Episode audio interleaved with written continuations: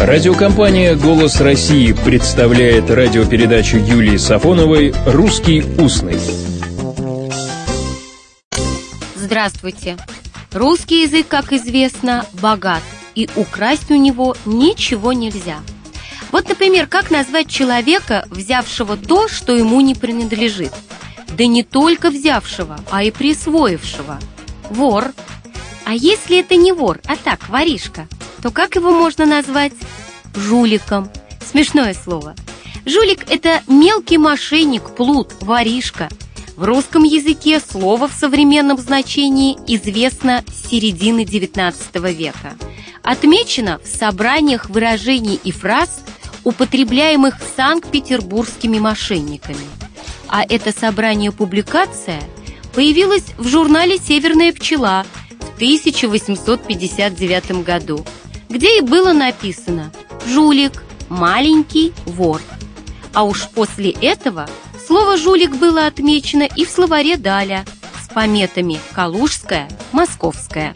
Уже позже, в третье издание, было добавлено и собирательное существительное «жулье» с толкованием «сволочь», «мошенники», «воришки», а уже потом и глаголы появились.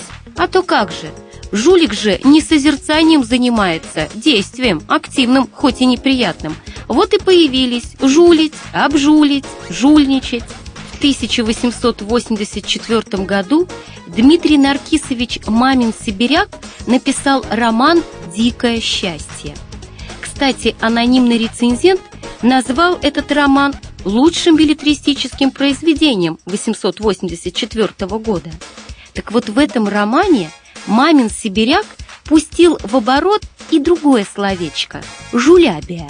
На карточке неизвестного Гордей Евстратыч прочитал Владимир Петрович Головинский, техник. Черт его знает, может быть какой-нибудь жулябия, подумал Брагин. Надо сказать, что воровское криминальное значение жулика не первоначальное значение этого слова – Полагают, что слово «жулик» по происхождению связано со словом «нож», а значение современное, криминальное, видимо, произошло в блатном арго. У Всеволода Владимировича Крестовского в петербургских трущобах жулик – это ученик мошенника.